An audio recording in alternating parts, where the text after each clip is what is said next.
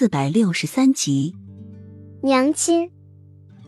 一跨进东宫，小溪兴奋喜悦的声音就刺穿洛英的耳膜。洛英一看到小小的小溪，一下子身体和心灵上的疲惫都没有了，顾不身体上的疲惫，就把小溪抱起。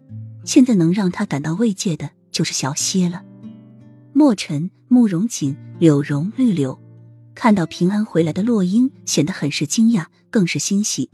他们早就得知皇上回来的消息，心中也早有了准备，以为洛英必定没有躲过那一劫。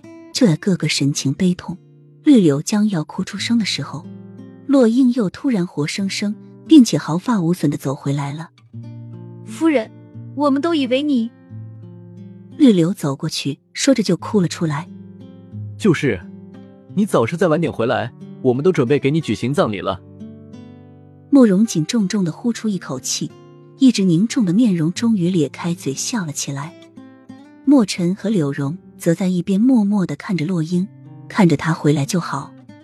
娘亲，我还以为再也见不到你呢，我一定要多学武功，将来好保护娘亲。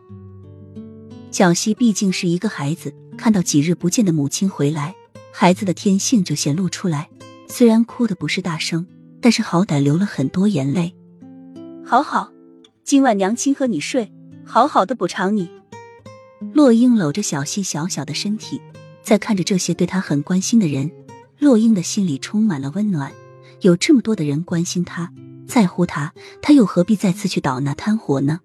过去的就过去了。这几日的生活让他想明白了一个道理：能活着就是一件很幸福的事情。现在的齐盛瑞一点都不快乐，甚至从来没有开心过。他不知道他真正想要的是什么。这种人最可悲了，外表很风光，但是内心却很孤寂无助。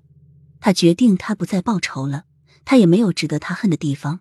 比起别人，他对他已经是仁至义尽了，变相的给了他一条活路。明明心中最在乎的是雨涵，但是却把对幼梅的感激之情当成爱情。等到有一天他发觉过来。他也会痛苦难受万分。